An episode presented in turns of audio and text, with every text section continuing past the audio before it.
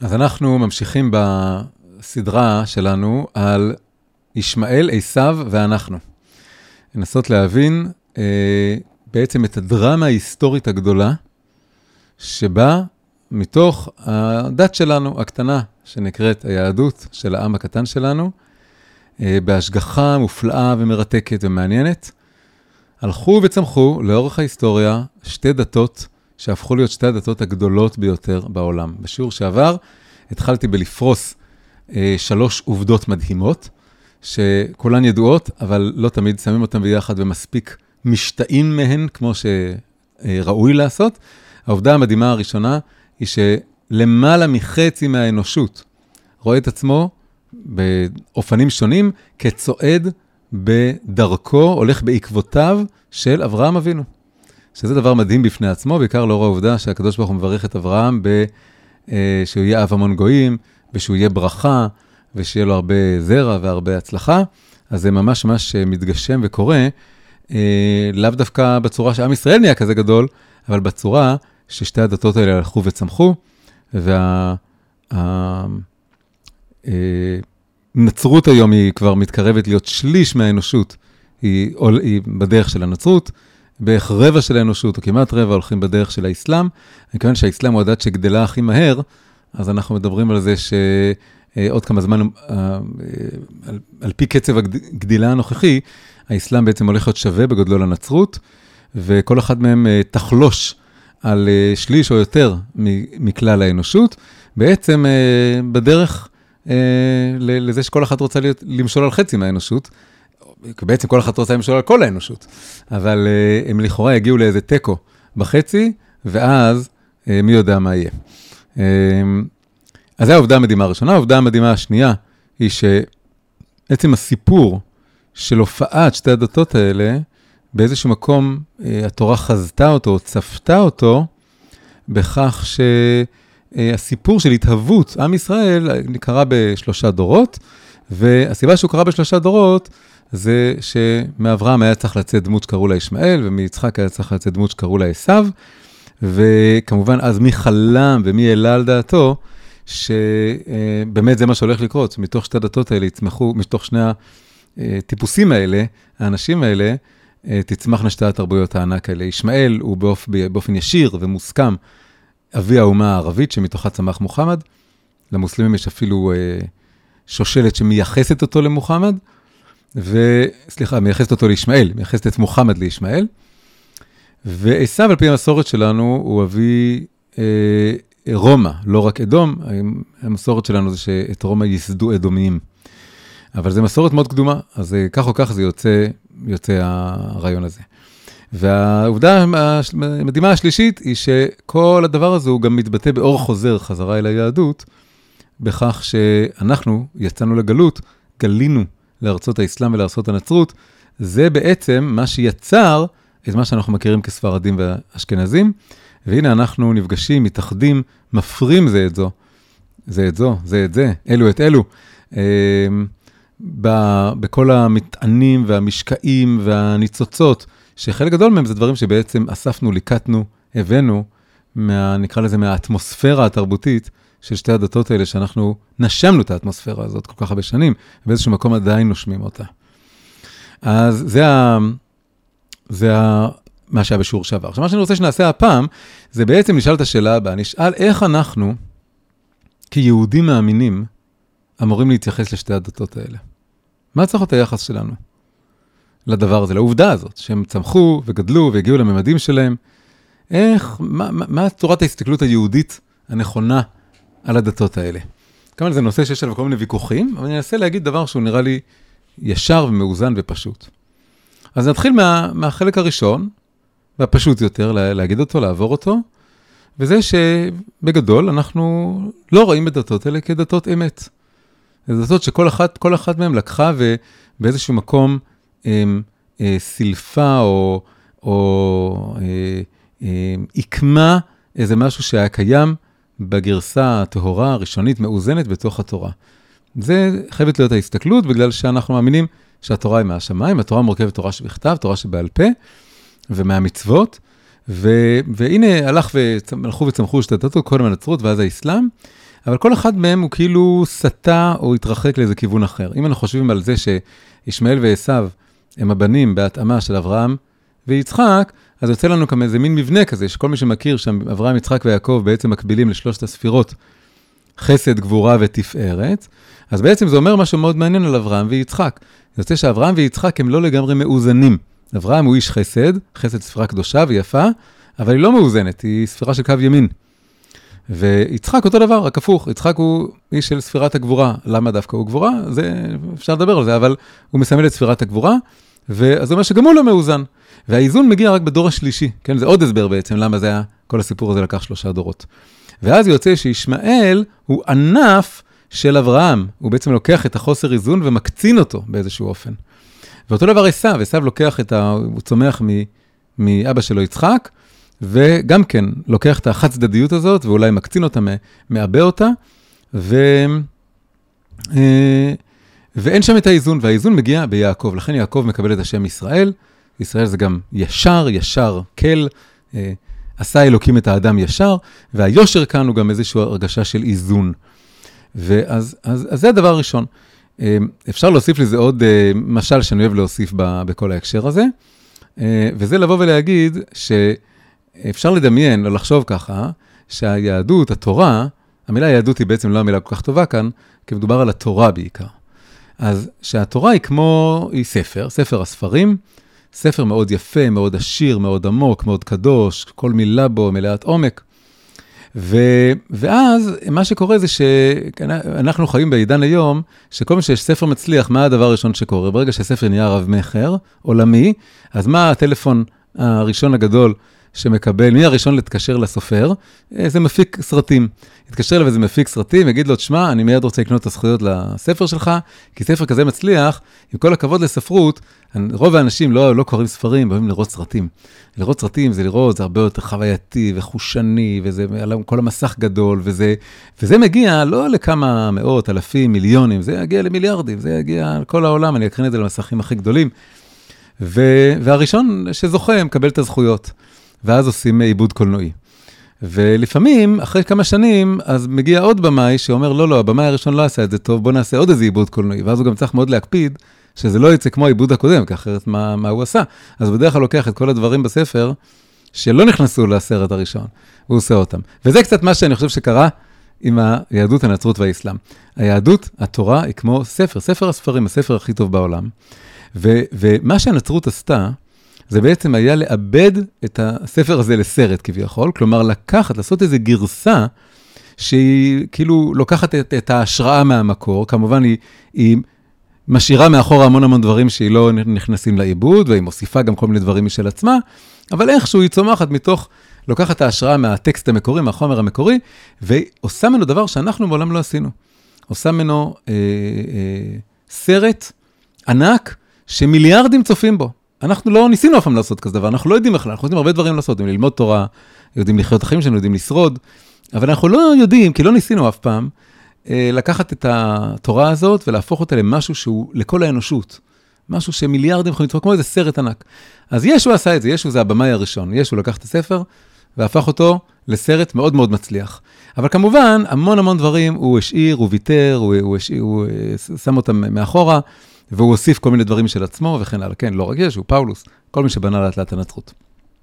אחרי כמה מאות שנים, קם אחד אחר, קראו לו מוחמד, והוא אמר, זה מאוד חזק לראות את הסרט הזה, המון רואים אותו, כן? אבל אני גם מסתכל על התנ"ך, זה מאוד ברור שמוחמד הכיר את התנ"ך וקרא את התנ"ך, הוא קרא קוראן מלא סיפורים מהתנ"ך, והוא אמר, אבל, אבל כל החלקים בתנ"ך שאני אוהב, הנצרות לא לקחה אותם. איזה חלקים? לא החלקים על ה... אהבה וחסד, וחלקים על גבורה ויראה, וקדוש ברוך הוא שהוא מלך כזה, והוא אחד שהוא רוצה את העולם הזה ולא את העולם הבא, והוא רוצה שכולם פה ידע כל יצור כי אתה יצרתו, שכולם ישתחוו לו, כולם יהיו כנועים לקדוש ברוך הוא. וזה צריך לעשות עם הרבה גבורה לעשות את זה, ושיהיה יראה, שיהיה קדוש ברוך הוא יראה, הוא לא רק אהבה. ואז הוא אה, הלך ועשה עיבוד קולנועי שני, ויצא ממנו ה... ה הסרט הגדול הזה שנקרא האסלאם, כן? וגם הוא הלך והצליח מאוד והגיע למיליארדים אחרים, ועדיין הסרטים האלה מוקרנים באקרנים. ואנחנו נשארנו עם הספר המקורי, שהוא גם יותר מורכב, יש בו 70 פנים, יש בו רבדים, והוא נושא בתוכו את ההפכים. ישראל, הוא, יש בתוכו גם את אברהם וגם את יצחק, גם את החסד, גם את הגבורה, והוא מנסה לשלב אותם, כן? אגב, אם שמתם לב, היה פה איזו קפיצה, איזה היפוך. אה, ישמעאל, הוא בא, הוא הבן של אברהם, איש החסד, ועשו הוא הבן של יצחק, איש הגבורה, אבל כל אחד מהם, הדת שהוא אימץ, היא בדיוק הדת שמשלימה אותו, שלוקח את מה שחסר לו. הוא בעצם הולך ל... לסגל לעצמו את התכונות בדיוק הכי הפוכות, שכאילו מאזנות אותו. אבל זה הכל, זה עדיין לא איזון אמיתי, זה פשוט הוא, הוא בקיצוניות אחת, אז הוא מדבר את הקיצוניות ההפוכה. בכל אופן, זה משל, חביב, פשוט וחביב, להרגשה, אני חושב שיש, אה, שיש ליהודים, אה, ככל שההיסטוריה מתגלגלת, ומיליארדים הולכים ומדברים על אברהם ועל יוסף ועל דוד ועל המצוות ועל הקדוש ברוך הוא ועל אדם וחווה ועל בריאת העולם. ואנחנו כל הזמן בהרגשה, כן, כן, אבל, אבל אתם רק מדברים על הסרט, אתם חייבים לקרוא את הספר, אתם לא מבינים, בספר זה הרבה יותר עמוק ועשיר ומפורט ומעניין, ושזה מין תסכול, אנחנו כאילו רוצים לצעוק לכולם, הספר הוא הרבה יותר טוב מכל הסרטים, אף אחד מהסרטים הוא לא נאמן באמת למקור. אבל מה לעשות, רוב העולם לא מקשיב ורואה את הסרטים האלה, ונשאלת השאלה, מה אנחנו אמורים לעשות עם כל הדבר הזה. בכל אופן, הנקודה הראשונה, היא שיש אה, משהו שאנחנו מאוד מרגישים את ההחמצה הגדולה בשתי הדתות האלה, כן? שיש משהו שם שמאוד מאוד חסר. באמת, אגב, מה שקרה בדת השנייה, בדת שמוחמד יצר, זה שכל מה שהנצרות לא לקחה, הוא לקח, ולהפך, יצא מזה שתי דתות שהן נורא נורא הפוכות אחת מהשנייה, נורא מנוגדות אחת לשנייה, אה, ו... ולא מבינות, יכולות לתקשר כמעט אחת עם השנייה מרוב שהן הפוכות. אבל אנחנו נמצאים בעין הסערה, אנחנו באמצע, אנחנו הספר שמתוכם שנתן את ההשראה לשתי היצירות הקולנועיות האלה, ואנחנו מאוד מאוד יכולים באיזשהו מקום להבין גם את הנצרות, גם את האסלאם, אבל אוחזים בסוד הזה, שנקרא הספר המקורי, שרוב האנשים לא מכירים אותו. אז זה, אני חושב, איזה משל מודרני כזה, לתאר את ההרגשה הפשוטה שיש ליהודי אה, מול, מול, מול שתי דתות האלה שהלכו וצמחו. אבל יש פה עוד משהו. כי עם כמה שאנחנו אומרים, טוב, אבל, אבל זה לא... זה לא דתות אמיתיות, הן לא מדויקות, ואף אחד מהעיבודים האלה הוא לא באמת משתווה למקור, הוא לא מעביר את כל העושר והמורכבות, ואפילו הייתי אומר האלוקיות, הנשגבות האמיתית, השלמה, שיש בספר המקורי, שקשורה גם בנשיאת הפכים, שהם כאילו מאבדים אותה. אה, יש איזה עוד צד. הצד השני, זה שאותם אה, סרטים, הם כמה שהם יותר שטחיים, או, או חד-ממדיים יחסית למקור, זה בכל זאת משהו. וזה הלך והביא לעולם וגילה לעולם אה, משהו מאוד גדול, עצום. את הרעיון שיש בורא אחד לכל העולם, ושהוא ברא את כל בני האדם, ושהוא דורש מכולם איזושהי מודעות אליו, תפילה אליו, נשיאת העיניים אליו, והוא גם דורש שהם יתנהגו יפה אחד לשני, יתנהגו טוב אחד לשני. גם בתוך האסלאם זה ככה.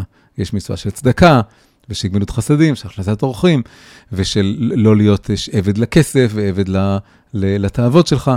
וזה כל הדברים האלה שיש מוסר אבסולוטי מוחלט, שהוא לא קשור לדגל של אה, אה, אומה זו או אחרת, או אידיאולוגיה זו או אחרת, שרוצה להשליט עצמה בכוח על האחרות.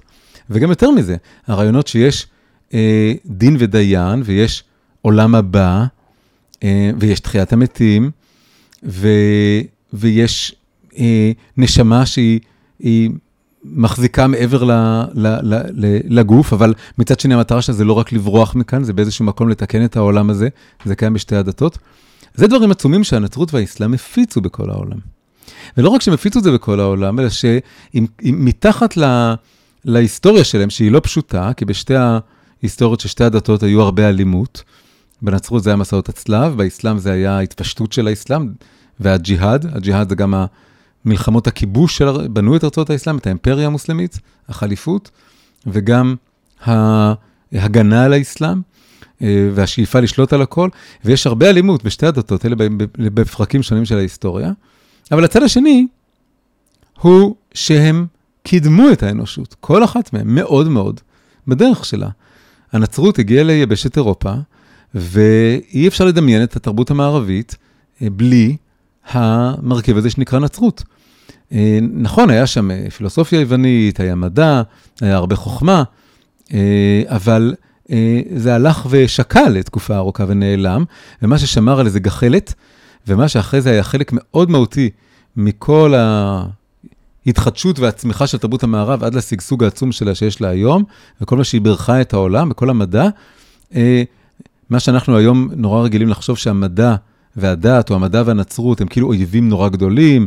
חושבים על משפט גלילאו, חושבים על כל המדענים האתאיסטים שאוהבים לצחוק על הדתות ועל, ועל הנצרות בפרט, אבל אה, זה נרטיב מאוד מאוחר שהתפתח. כל המדענים הראשונים היו מאוד מאוד מאמינים, והאמונה הנוצרית שלהם, האמונה הדתית שלהם, שיש בורא, והבורא בנה עולם מסודר, והוא בנה אותו בצורה שאנחנו יכולים להבין את הסדר, והוא רוצה שנבין את הסדר, הוא רוצה, למעשה הדימוי העיקרי שהמדענים השתמשו בו הראשונים, היה דימוי שהטבע זה ספר, ואנחנו צריכים לקרוא את הספר. מאיפה הם קיבלו את הדימוי הזה? זה לא בא להם מהדתות האליליות של אה, אירופה, זה בא להם מזה שהם היו דת של ספר, כי הם, הם קיבלו את התנ"ך והברית החדשה שהוסיפו לו, אבל זה מתחיל מדת של ספר. וזה היה מוטיבציה עצומה, להבין איך הקדוש ברוך הוא חושב, איך הוא תכנן את העולם, שהוא תכנן את העולם בצורה מסודרת והגיונית שאנחנו יכולים להבין אותה. זה היה אה, מוטיבציה, ועדיין בעומק, זה בזרמי העומק של המדע, אה, זה, זה מוטיבציה גדולה. הנצרות בנתה את אירופה, שיק, העלתה את אירופה מתוך הברבריות שלה בהדרגה, ובסופו של דבר גם הניחה את היסודות גם להתפתחות של המדע וגם להתפתחות של ההומניזם, שהרי ההומניזם בא מהרעיון שאדם נברא בצלם אלוקים, ולכן כל אדם ראוי לכבוד, ו... ואפילו דברים כל כך מאוחרים כמו שחרור העבדים ושוויון זכויות בארצות הברית, כל מי שקידם את המהפכות האלה, הוא, הוא החזיק פסוקים מהתנ"ך, הוא הביא את סיפור יציאת מצרים, את סיפור בריאת אדם בצלם אלוקים, את הרעיון שיש קדוש ברוך הוא מעלינו, שכולנו משתווים מולו, זה נמצא בחוקה האמריקאית. הנצרות בירכה את העולם, וגם האסלאם. האסלאם לקח את האומה הערבית, שהייתה אומה מאוד מאוד אה, פרימיטיבית, כבר היו אימפריות גדולות אז במאה השביעית, והיא לא הייתה בתוך האימפריות האלה, הייתה חברה מאוד שבטית, פראית, לוחמנית. מוחמד איחד אותה, ואחרי שהוא איחד אותה, נכון, בכוח הזרוע במידה רבה, אבל הוא נתן לה זהות אחת, לכל השבטים, זהות מוסלמית, ו, אה, ואז הם הלכו ובנו את האימפריה, אחת הגדולות ביותר בתולדות העולם, שגם התפשטה במהירות הכי גבוהה מכל האימפריות בעולם. תוך 100 שנה שלטו מספרד עד הודו, מה שלא נתפס. ובצורה פלאית לגמרי, כמה שההתחלה שלהם הייתה ברברית. הם בנו את אחת האימפריות היציבות, החזקות ביותר בעולם, שבכל השנים הרבות שאירופה הייתה במה שקוראים התקופה החשוכה שלה, ה-Dark Ages, האסלאם אה, פרח וגידל את המתמטיקאים ואת האסטרונומים ואת האומנים הכי גדולים, וכל הדברים האלה הם דברים שאי אפשר להתעלם מהם. אז אנחנו חוזרים לשאלה, אז מה אנחנו כיהודים אמורים לחשוב על כל הדבר הזה? אז מי שיתייחס לזה בכמה פסקאות מאוד חשובות. זה שוב הרמב"ם שחוזר בשיעורים מלווה אותנו. וזה נמצא למרבה העניין אה, רק במהדורות הלא מצונזרות של המשנה תורה. זה נמצא בסוף סוף סוף המשנה תורה, ממש ב, אה, בפרק האחרון של הספר האחרון של משנה תורה, שנקרא הלכות מלכים ומלחמותיהם. אה, ובתוך החלק האחרון הזה, בסוף הוא מדבר על ימות המשיח, ואז הוא מדבר גם על משיחי שקר, שיש כזה דבר שנקרא משיח שקר, ואז אפרופו הדבר הזה, הוא פתאום מקדיש כמה פסקאות לנצרות ולאסלאם. אבל בגלל איך שהוא כתב את זה, צנזרו את זה, וזה רק חזר אה, במהדורות מאוחרות יותר. אז אני אקרא רגע מה שהוא כותב כאן. הוא אומר, אחרי שהוא מדבר על שיש דבר שנקרא משיח שקר, ואז הוא פתאום כותב ככה, אף ישוע הנוצרי, שדימה שיהיה משיח, ונהרג בבית דין, כבר נתנבא בו דניאל, זה קצת עקיצה לנצרות, כי הנוצרים מאוד אוהבים את אה, נבואות דניאל כדי להראות, הם משתמשים בהם להראות שהוא חזה את הנצרות, אבל הרמב"ם עושה פה בדיוק הפוך. הוא אומר, ובני פריצי עמך, דווקא האנשים הפרוצים, הלא מתוקנים מהעם שלך, ינסו להעמיד חזון ונכשלו. וכי יש מכשול גדול מזה? שכל הנביאים דיברו שהמשיח גואל ישראל ומושיעם ומקבץ נדחיהם ומחזק מצוותן? וזה בדיוק הפוך, גרם לאבד ישראל בחרב ולפזר שאריתם, להשפילם, להחליף התורה.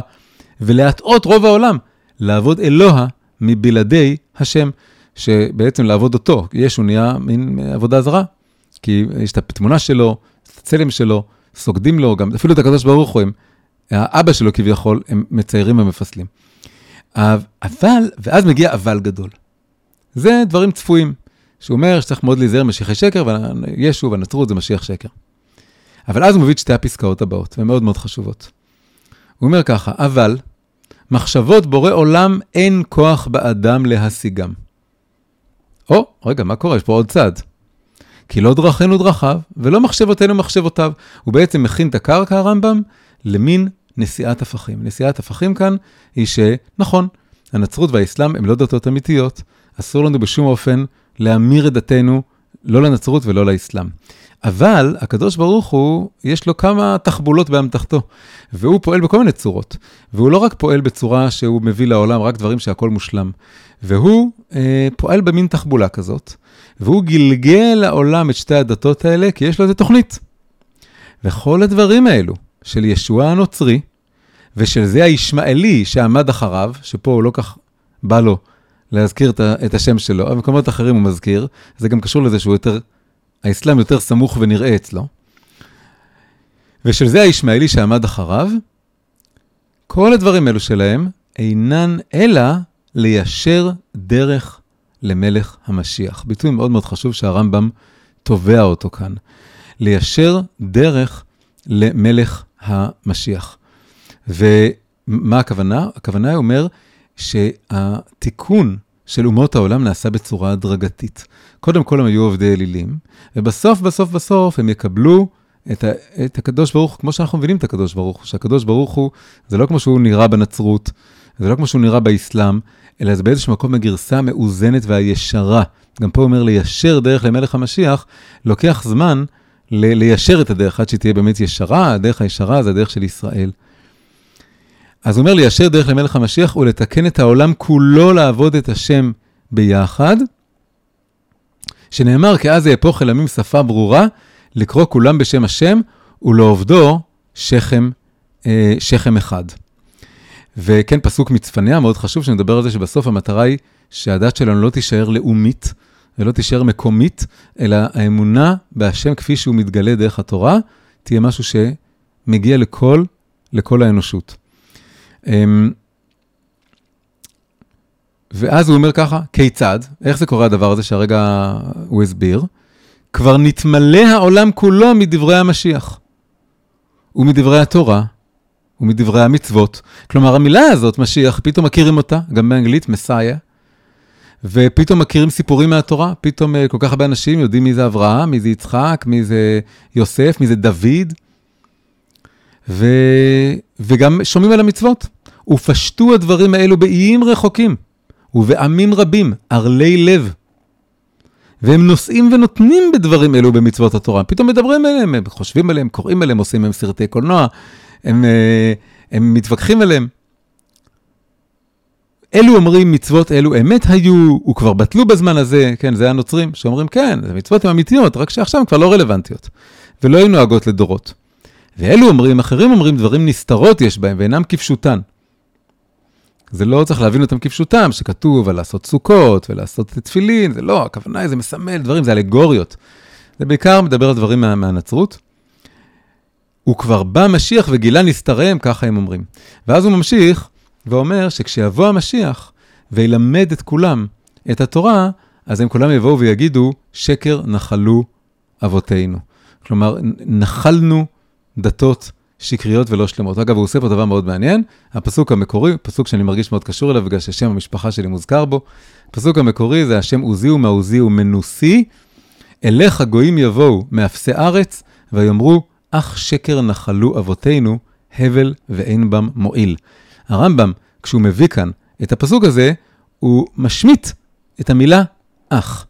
אך שקר נחלו אבותינו, זה אומר רק שקר נחלו אבותינו. אבל הרמב"ם מביא את זה והוא לא מביא את המילה אח, הוא אומר שקר נחלו אבותינו, הוא לא מחסיר, הוא לא מוחק את הפסוק, הפסוק קיים ומונח, אבל בזה שהוא בוחר ככה לצטט אותו בלי המילה הזאת, הוא בעצם רומז שכל אחת מהם, זה מה שהוא הרגע אמר פה, יש בה קצת אמת, יש בה חלק מהאמת, היא כוללת דיבורים על הקדוש ברוך הוא ועל העולם הבא ועל המצוות ועל, ועל משיח וכל הדברים האלה, ולכן הם יגידו שקר, לא אח שקר נחלו אבותינו, לא הכל, אדרבה, המשיח יבוא, יעזור לכל אחד מהם להבין את האמת שהייתה בנצרות. באופן כללי, ככה איך אתה מקדם בן אדם, אתה לא אומר לו כל מה שאתה יודע זה לא נכון. אתה אומר לו, הנה, כל זה נכון, נכון, נכון, נכון, אבל, אבל, חסר לך משהו, חסר לך איזה איזון. למה אתה חושב שחצי מהשני של העולם המוסלמי?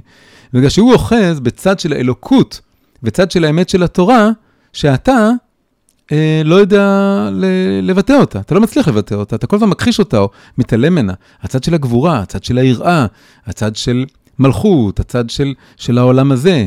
לא של מנזרים ולא של תפילות ולא משהו פרטי כזה. זה שהקדוש ברוך הוא גם רוצה מלכות פה. זה המוסלמים מדגישים, זה, זה חסר לך. וזו הסיבה ש, שצמחה הדת השנייה. ואותו דבר צריך ללכת לבוא ולאסלאם ולהגיד לו את אותו דבר, צריך לבוא ולאסלאם ולהגיד לו. אז זה לא אך שקר, יש לך גם אמת, יש דברים נכונים שתפסת, נכון, הקדוש ברוך הוא מלך, וצריך להיכנע אליו ולהשתחוות אליו. וזה דבר שהוא מעל כל האגו האנושי ומעל כל היומרה האנושית לשלוט. אבל אתה מפספס משהו, למה אתה חושב שהחצי השני הוא לא מקבל אותך והוא נוצרי? יש לו שם עוד צד, הצד של האהבה, הצד של החסד, והצד של, של, שנבראנו בצלם, בצלם אלוקים, מה שלא כתוב בקוראן אגב, שהאדם נברא בצלם אלוקים. זה הלב ליבה של, הנצרות הקצינה את זה לכיוון של, לקחה את הצלם לעבודה זרה, והאסלאם כמעט אין לו את הרעיון הזה בכלל, שאדם נברא בצלם אלוקים. אז המשיח, שזה בעצם הייעוד של, שלנו, עם ישראל, זה ל, ל, ליום אחד לאחד את כל הדבר הזה, להביא, בעצם, מה שהרמב"ם אומר פה, אם נחזור לדימוי שאמרתי בהתחלה, שאנחנו אה, מחזיקים בספר, אנחנו סופרים. אנחנו אנשי, אנשי ספר. וישו ומוחמד, הנצרות והאסלאם, זה שתי יצירות קולנועיות, במובן שהן הרבה יותר פופוליסטיות, והם הצליחו לעשות דבר שאנחנו לא יודעים איך לעשות, איך להפוך אה, את הרעיונות של התורה לדבר שמאחד מיליארדים, שמתלהבים מזה ומזדהים עם זה, והם רוצים ללכת לבתי התפילה, התפילה או התפלה, איך שאתה נקרא לזה של זה, והם, אה, וזה מרומם אותם, לא ברמה, בלי, בלי להישען על הנוסטלגיה הלאומית שלנו. של חדש ימינו כקדם, ובלי הדיבורים הלאומיים שהם באמת נוגעים לנו, אלא להראות את הצד האוניברסלי שיש בתורה, בקדוש ברוך הוא של התורה, באופן שבו אנחנו מבינים אותו, באופן שאנחנו מבינים את השכל שלו, איך אנחנו לומדים תורה, איך אנחנו גוזרים מזה מסקנות לגבי כל מה שאנחנו מדברים בשיעור השני, השיעור על אמונה, לגבי מערכות יחסים, לגבי התפתחות אישית, לגבי אה, אה, התקדשות, מה זה חיים של קדושה, אה, איך נראה חינוך, איך נראה אה, קהילה, כל הדברים האלה זה דברים שאפשר לגמרי להעניק אותם לכל העולם. בעצם מה שהרמב"ם אומר כאן, במילים של המשל שהשתמשתי בו מקודם, זה שהאתגר המשיחי העתידי שלנו, זה להפוך גם כן לקולנוענים. אנחנו צריכים ליצור הפקה קולנועית שלישית, את העיבוד המנצח, האולטימטיבי, שידע לקחת את התורה עם כל המורכבות שלה והאושר שלה וכל מה שלא הצליח לעבור בעיבודים הקולנועיים הקודמים, ולא רק להגיד לכולם, איי איי איי, אתם מפסידים את, ה, את הספר, כי ספר זה משהו אליטיסטי, אלא לקחת את זה ולהצליח לתרגם את זה, בעצם ליצור אה, לא אה, אה, קריאה המונית לכולם להתגייר, אבל כן הקרנה, הפצה, אור לגויים, לקחת את האור של התורה ולהקרין אותו החוצה בכזאת צורה שהיא תתפתח ממנו איזו קהילה עולמית חדשה או זהות חדשה. או בשורה חדשה לעולם, שהם יצליחו לבוא ולהגיד, וואו, זה מכיל את מה שאהבתי בנצרות פלוס, זה מכיל את מה שאהבתי באסלאם פלוס, וזה מרגיש הרבה יותר נאמן למקור, הרבה יותר דבר שמכיל את, ה, אה, את הבשורה האמיתית והשלמה. ו, וזה החזון האמיתי, שמדובר על זה שאז אהפוך אל עמים שפה ברורה לקרוא כולם בשם השם ולעובדו שכם אחד, שכם אחד, כולם גב אחד, כולם מחוברים, זה בדיוק החזון. אז אה, זה מעשה דבר שבשנים האחרונות הרבה מדברים עליו, גם הרב שלי, הרב גינזבורג, מדבר על זה הרבה מאוד, הוא קורא לזה, אה, מסיבות שלא נסביר כאן, הוא קורא לזה מהפכה הרביעית, הוא מדבר שהיו כמה מהפכות בהלכות תלמוד תורה, אפשר לציין את השלישית שבהם, שזה המהפכה של לימוד תורה לנשים. דבר שפעם היה אסור, היה אסור ללמד תורה לנשים. חז"ל אמרו, אסור לאב ללמד את ביתו תורה. ועשו מהפכה, מהפכה בהלכה, והיום ברור שמלמדים את הבנות תורה ורוצים שיהיו תלמידות חכמים, ו- וזה קורה גם בעולם החרדי בכל מקום, וזה הולך וגדל. אז הוא אומר אותו דבר, האיסור ללמד את הגוי תורה, הוא בעצם דבר שצריך להתחיל לפרק אותו, בגלל שממילא אה, יש. Uh, הכל זמין באינטרנט ואנשים לומדים את זה בכל מיני צורות עקומות, ובגלל שהצורך בזה נהיה יותר גדול, ובגלל שהגיעה השעה להתחיל לקרב את הנבואות האלה, על מלא הארץ דעה את השם, ואז זה יהפוך אלוהים שפה ברורה. והוא לא הרב היחידי שמדבר על זה. אז זה בעצם הגיעה השעה להתחיל uh, uh, למצוא את הדרך לתרגם את התורה ל-70 לשון, ככה זה נקרא באר היטב, לבאר את התורה היטב, זה לתרגם אותה לכל השפות, עד שיהיה פה איזה כוח שיוכל לגשר, לתווך, לחבר בין שתי הדתות הענקיות האלה, להחזיר בעצם כל אחת לשורש שלה. ואפשר אפילו להגיד שאולי אחת הסיבות שהדתות האלה התפתחו, הם בכלל הגיעו לעולם, זה בגלל שאנחנו לא הצענו משהו יותר טוב. אם היינו מציעים בשורה אוניברסלית, דת אוניברסלית, דרך חיים, שצומחת מתוך התורה, אבל היא נוגעת לכל האנושות, אז אולי אה, לא היה צורך. היינו, אם אנחנו היינו שם, אז לא היו מוצאים את התחליפים האלה. אבל לא עשינו את זה, ובהשגחה הכל התגלגל שזה יופיע ככה, אבל כאילו העולם באיזשהו מקום מחכה לסופר המקורי, אה, או למי שאמון על הכתיבה והפיתוח של הספר, לעשות את, ה, את העיבוד הזה אה, הלאה, ול, ולהביא אותו לכל העולם, לכל האנושות. זה בעצם מה, מה שעולה בצורה מאוד מאוד יפה מה, מהדברים של הרמב"ם. אז אנחנו לא סיימנו את ההעמקה הזאת בנצרות באסלאם, אנחנו רוצים עוד להעמיק בזה בשבוע הבא, אבל אה, זו נקודה מאוד חשובה. הנשיאת הפכים הזאת, שאנחנו מצד אחד רואים בהן דתות אה, לא ישרות, לא אמיתיות, אה, ומצד שני, יש השגחה באופן שבו הם התגלגלו לעולם, התפתחו בעולם, ומכינות את הקרקע להתגלות נוספת שצריכה לבוא מאיתנו. ומי יודע, אולי יהיה לנו תפקיד מפתח במלחמת העולם התיאולוגית, שבעצם הולכת ומתהווה כבר מאות שנים ברחבי העולם בין שתי הדתות הענק האלה, אה, להביא את המפתח לפתרון וליישוב הסכסוך הזה. אז אה, שנזכה להמשיך להעמיק בסודות האלה.